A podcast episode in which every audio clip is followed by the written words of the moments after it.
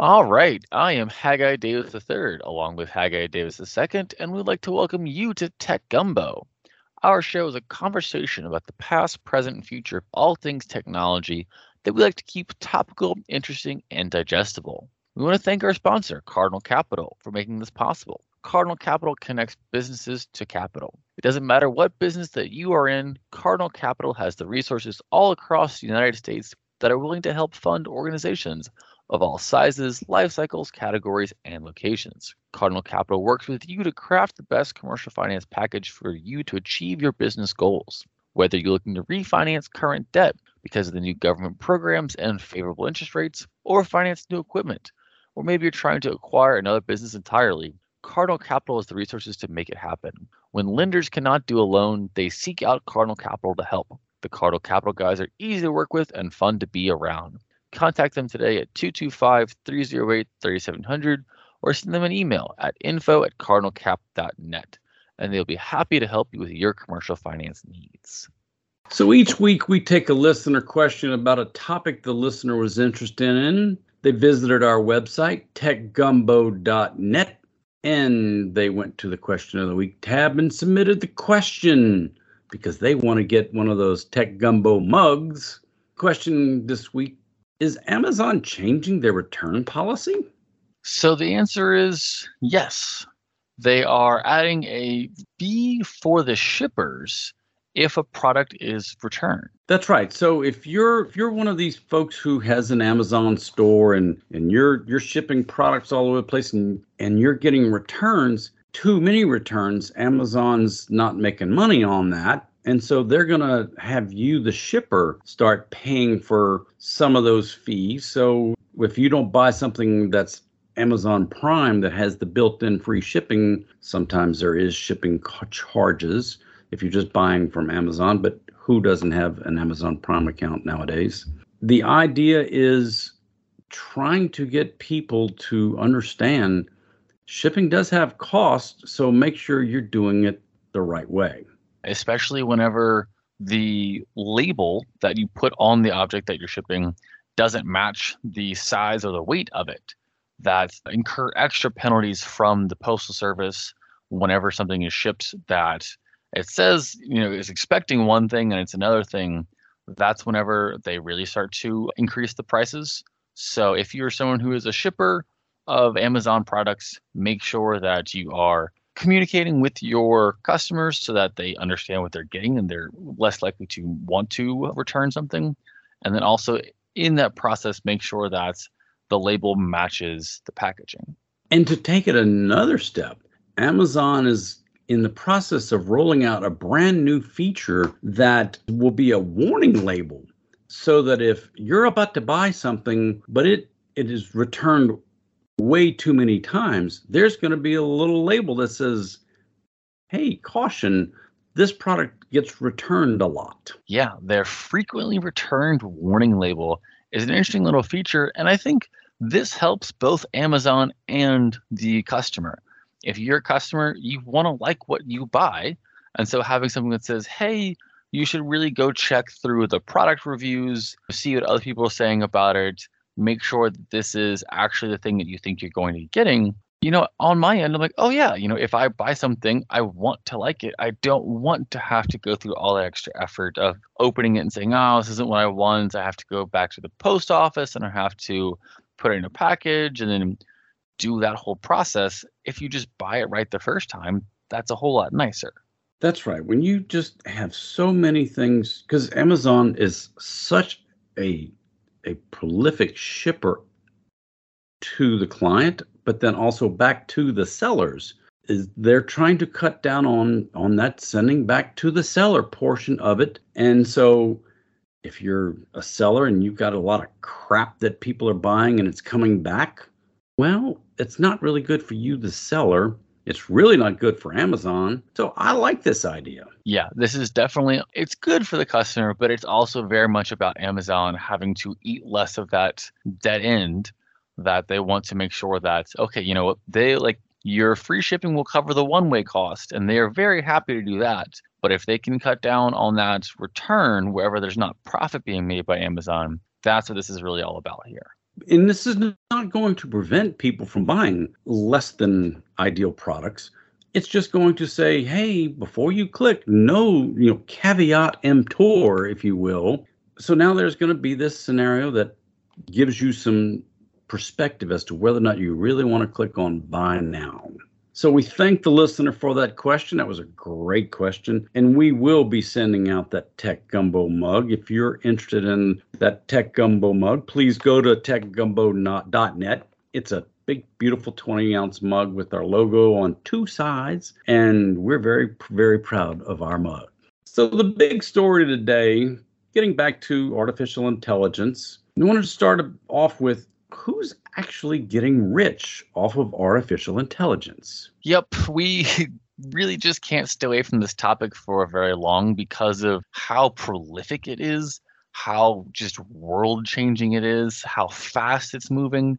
And so now that we're starting to get into a bit more of the analysis phase as opposed to just simply the reacting phase, this was an interesting question that we came across and wanted to explore a little bit further. There's been a lot of money invested into these companies, how do they think they're going to make their money back? Companies like Snapchat and Notion and several other apps are starting to take advantage of OpenAI and their Chat GPT. So they're licensing a lot of these these products for their their usage and they're making money off of it because it is providing a whole lot of information back to them. So, for example, the way that Snapchat is using this is that they built a bot on top of ChatGPT and that they are inserting it as uh, another user inside of the Snapchat Plus. And so their goal is that they're going to get more people to buy the $4 a month Snapchat Plus because then you can sit there and talk to the this bot like it was a person. It's only the texting back and forth right now. I don't think you can actually send pictures to the bot yet, but I would not be surprised if if in the future you could send a snap of yourself to it and it would respond. The idea that you can take the OpenAI, the Chat GPT, and insert it into different apps and have these apps provide so much more service to your users now, the end user is not paying more money most times, but if they're using that app that much more, then that app can charge that much more for advertising. And that's how they're making their money off of a chat GPT. There are some apps which are offering this as a super premium version. For example, Duolingo is building in a GPT based bot wherever now it's chatting with you and you know in this language that you're trying to learn and it's having a conversation with you and so it says okay you know you set up a scenario and you're going to sit there and practice like having an actual conversation i know khan academy is also rolling out uh, a gpt based feature there's a lot of products out there who rely on this exchange of information exchange of words exchange of knowledge and to this point in time it's it's had to be in such a manual task to build all these things for the user to interact with it. But this GPT is really going to just ignite all of that unlock tremendous potential which exists in these apps.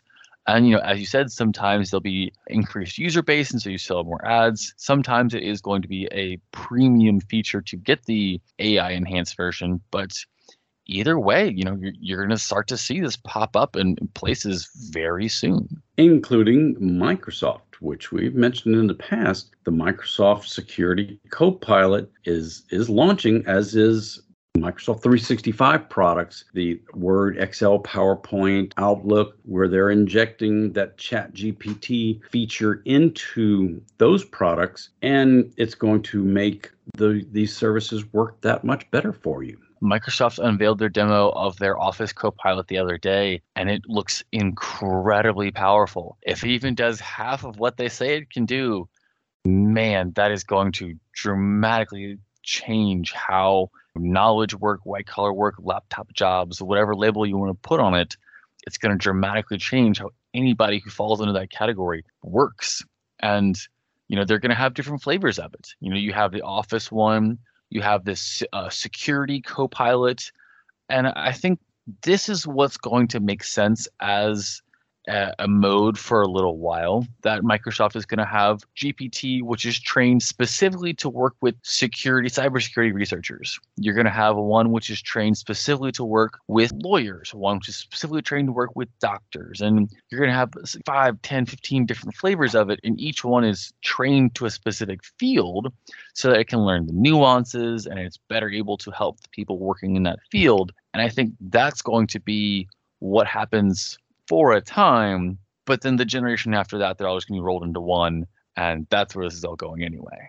Microsoft definitely is going to charge some monthly recurring for the the cybersecurity feature because they need to because this is going to hopefully help eliminate a whole lot of the cybersecurity risks that are out there.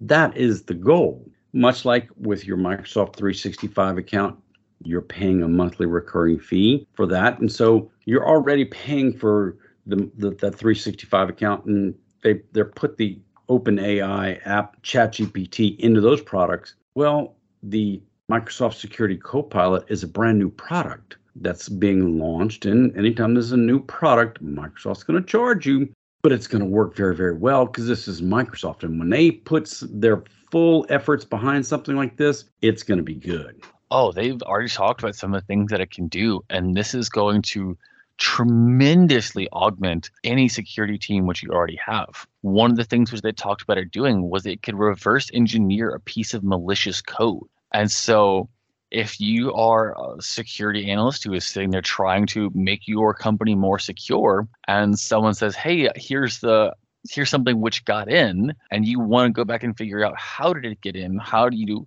understand that thing, you can just ask the security copilot, hey, can you show me how that thing worked? And here it is. It'll be able to rebuild it and show you, look, this is what it was looking for. This is how it got in. And then you can go fix that hole and maybe other holes nearby that are going to use similar techniques. This is just so incredibly powerful. When you look at some of the things like the Copilot would do, you can have Copilot run across your network and have it look for vulnerabilities and then tell it, okay, give me a PowerPoint presentation on those vulnerabilities. And it will give you pictures of your network and which computer does not have antivirus or does not have EDR running. And you're sitting there looking in real time as to what's going on across your network because the security copilot is working for you. This is an exciting thing when it comes to cybersecurity. Oh, absolutely. And as we mentioned earlier, this is the security flavor of it. The ability for the copilot to sit there and ingest anything and then give you summaries of it. In the the general demonstration, they showed that hey, if you're on a Teams call you can record the team's call and it'll sit there and it'll it'll figure out who was making what points what arguments were they making. It can take all that it can summarize it it can turn that into a powerpoint it can turn an excel spreadsheet it can pull out the key pieces it can turn that into a quarterly report.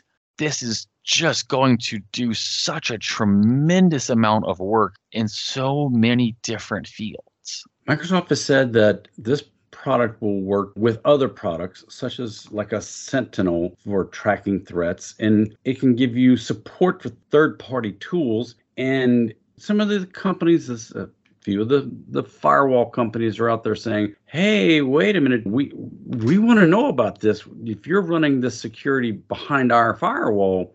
We want to know what's going on and and Microsoft is is being upfront and trying to be the good cybersecurity partner. They've we've talked in the past about the consortium between Apple and Google and Microsoft and a lot of Cisco and, and a lot of Fortinet and the big cybersecurity players. They're not trying to exclude anybody here. They're trying to make this a much better, safer way to use the internet. If along the route they make some people obsolete, well, you know, that's just kind of going to happen here. Not that Microsoft would ever wipe out another company just out of spite or because they can, but if it happens, so be it. Not everyone is as excited about the GPT technology, though. The country of Italy has full on blocked ChatGPT because they claim that it unlawfully collected user data. So Europe's GDPR is certainly nothing to be played around with.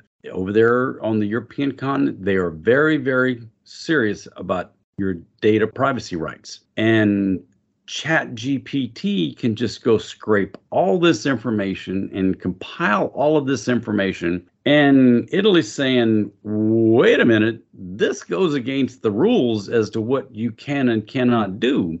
And so they've given the OpenAI group a 20 day window or face up to a $20 million fine or 4% of the company's annual revenue to respond. Yeah. So this is such a fascinating argument because they're going after the training data.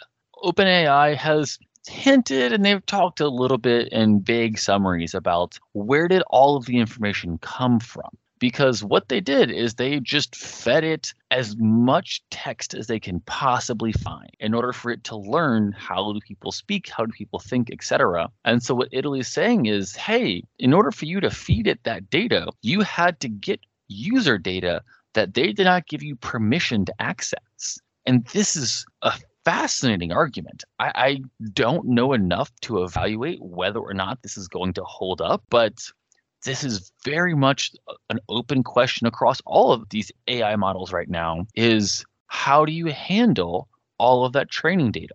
A lot of people in the art community are very upset that their artwork has been fed into these AI models that generate the pictures and generate the art, and it they didn't give their consent to have their art be scraped in this way. And so if Italy really makes this argument, and if other countries in the EU look at it and say, you know what, maybe they're onto something here, this could really alter the ways that artificial intelligence models operate and are trained in the future. This is fascinating stuff. The second leg of that argument that Italy is upset about is the they're saying that OpenAI has neglected to add age verification systems for those between the ages of 13 to 18. And again, this is one of Europe's GDPR's really, really hot button issues. And so if that 15 year old in over there on the continent is jumping on chat gpt and and doing things they're building data off of that 15 year old without the permission because they're using ChatGPT, that's a problem. Oh, yes. They protect the rights of every individual, but especially people in the ages of 13 to 18.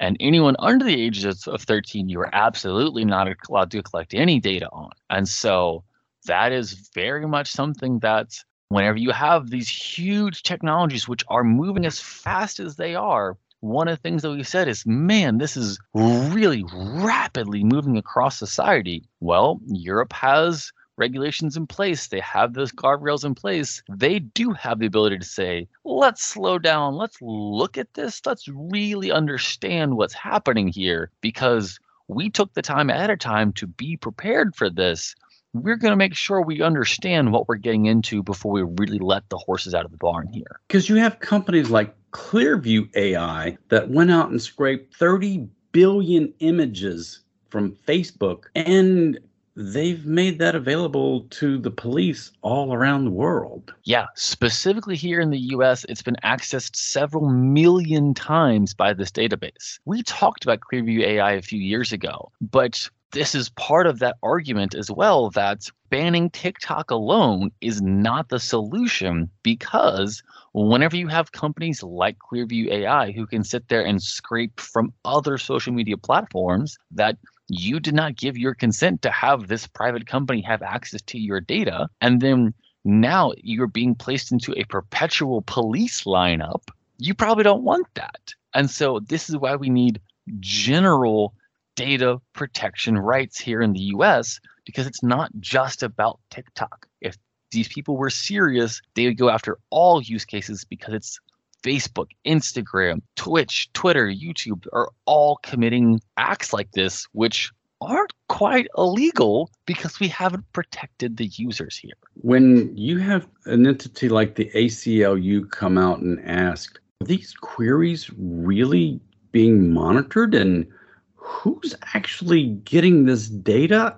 and is it actually the police that are using it? And how are the police interpreting this data? Again, the the idea of your data privacy rights are important. And the fact that the US is just so far behind on this is is very troublesome hopefully soon we'll be able to talk to some government officials about it.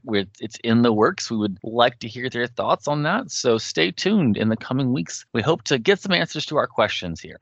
And we want to thank General Informatics for sponsoring our show. General Informatics is an information technology firm with a mission. And that mission is to make our clients even more successful through the best use of technology. Based in Baton Rouge, Louisiana, General Informatics is a premier IT managed services provider delivering exceptional managed IT solutions to a diverse base of customers from Texas to the Carolinas. From the beginning, we have maintained our commitment to meeting the growing needs of our clients through the continuous use of innovation. With over 20 years of experience and a team of 120 plus employees, including technicians, engineers, programmers, and designers, GI has evolved to become the leading IT partner of businesses, schools, and government agencies.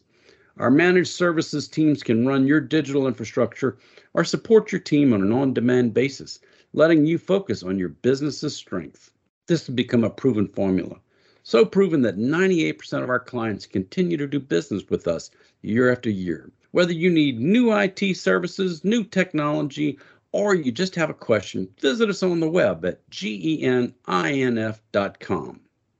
And if you enjoyed our show today, we're here on Talk 1073 FM every Saturday at 4, and the show will rerun Sunday at 4. If you missed any part of our show, or you would like to hear any of the previous episodes, check out our podcast which is available on most every platform, including Google Podcasts, Amazon Music, TuneIn, Stitcher, Podcast Addict, Overcast, Player FM, and more. And when you're there, be sure to subscribe so you'll be notified every time a new episode is posted. If you like our show, if you have some suggestions or want to submit a question, let us know by visiting our website, techgumbo.net. Thank you for listening to Tech Gumbo.